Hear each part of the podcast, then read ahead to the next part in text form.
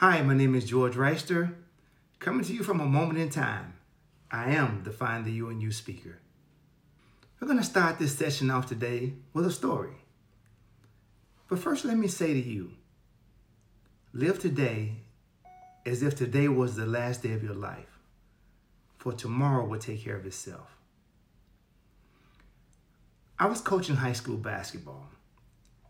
And one of my, after the game was over, one of my players brought a family member over to introduce me. So the, the, the player comes over with the family member, and the family member was so excited because they saw the change in this player's play and behavior.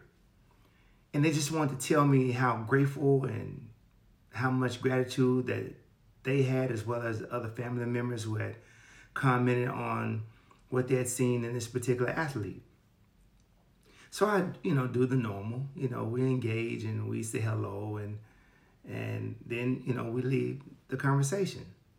So a week later, the player comes to me at practice, right before practice started, and the player was crying. I'm thinking, oh man, what happened? Must have had a bad day at school. No, the player said that, you remember my family member that I introduced you to last week? I said, yeah.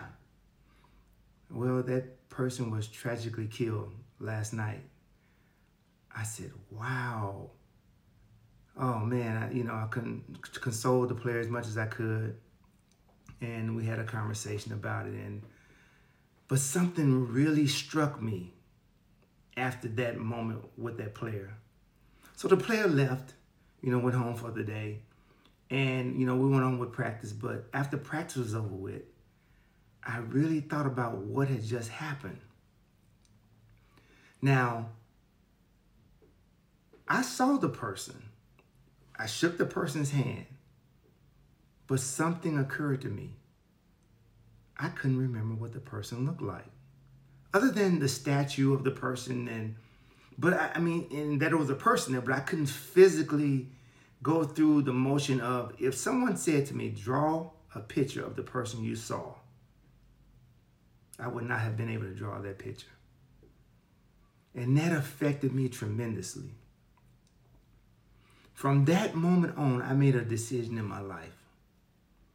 I said, when if someone has the unction, the ability, the the time and consideration to come and say hello to me, or even just step in front of me, that I would look them straight in the face, look at them like it meant something to me because I knew how valuable that person was in that moment in time. And since that day, I've always paid close attention to any person that I happen to run across in life or that was introduced to me in life. And I made it a, a, a point to really look into the eyes of that person and, and, and have a really engaging conversation. Even if we didn't speak words, our eyes met, and that person knew that I saw them. Not just saw them as an individual body standing there, but looked into their eyes and saw them as a person. So I want to encourage you every person that you run across every day, and even if you just happen to speak to someone on the phone, someone calls you, please take a moment and push everything aside and engage with that person. Because you never know if you'll ever hear from that person or see that person again. Life is valuable, and so are the individuals that we come across every day. So we should act accordingly to it and engage and show that person that they mean something, that they have an important value in your life in that moment in time. You know, through that situation, I learned two things. One, there is nothing better in life than serving people. There's something that happens that is so incredible when you serve others. It's almost indescribable the life changing events that happen in your life, when you determine that you'd rather give more than you receive, because in actuality, what ends up happening is, is that you end up receiving abundantly more than you could even ask or think at that point in time. I've watched players' lives and other coaches' lives and family members' lives change because of my decision to serve. And I know you probably experienced the same thing, but you never really thought about it consciously about the, the transformation of people and things around you just because you gave of yourself. Whether it was in your time, whether it was in your finances, whether you just gave someone a, a ride that needed a ride because they didn't have transportation. Whether you loaned someone money that uh, that just or just gave them money that they needed for a particular item. Whether or not you were in the grocery store and you decided, well, you know, I'm just going to pay for that person's groceries today. It's the small things that we don't think about. We don't think about the the the value of how much that extends to someone else. But because you give in so many different ways, then the person who you gave to now pays it forward to someone else. Then that person pays it forward to someone else. So your giving, your giving has so much depth to it that now it changes humanity. It changes the whole scope of someone else's uh, life and generations beyond generations beyond generations. So I'm going to encourage you to continue to keep giving. Continue to keep finding your, your passion and your dreams within inside of you. Because the more you release those, the more you let them out, the more uh, a seed that you're sowing and more fruit that's going to be bared because of it. The second thing that I learned was accountability. Being accountable to yourself, not to someone else first, but be accountable to yourself. We all have to, we, we all have our own ambitions, we all have our own dreams.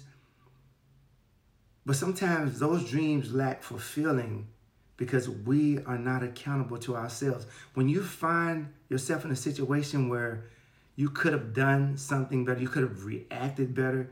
You could have said something different. You didn't have to be emotional because there was an emotional moment or situation. When you hold yourself to that kind of accountability, things in your life change. People in your life change because people notice when you don't respond in the typical way that most people would respond. Now they have to hold themselves accountable because they saw something in you that inspired them to say, you know what?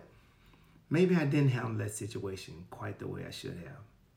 Maybe I could have responded differently. Maybe I should have taken the same response that, that, that he or she did. That's all a part of the growth and life, life lessons that we learn. And that's why you, I, I come to you every week and I come to you with just wanting to share and talk to you about my own personal experiences that have led me to see different ways to doing things and hopefully you know you'll find your way in your space of doing things. As a result of my life experiences i founded the find the you in you self-transformation program. My students and my clients have experienced exponential results in finding their own identity, their voice, and how to use their voice in every situation.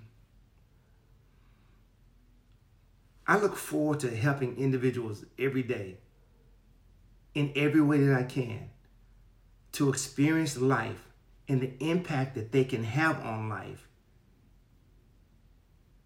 now and in their immediate, immediate future. I look forward to you going to my website, sign up for a 20 minute discovery session so that we can have a conversation, engage, If you feel that this is your time, this is your appointed day and time that you need to make a change, make a difference, find out how to use your voice, determine what your destination is and your goals, and you just need a little help of, of, of knowing how to get there. That's why they call me the Find the and You speaker. I look forward to engaging with you. Follow me on social media. My website, georgefreister.com. All my podcasts, please share and follow. And I hope that you're having the best day ever in your life. Look forward to seeing you again at a moment in time.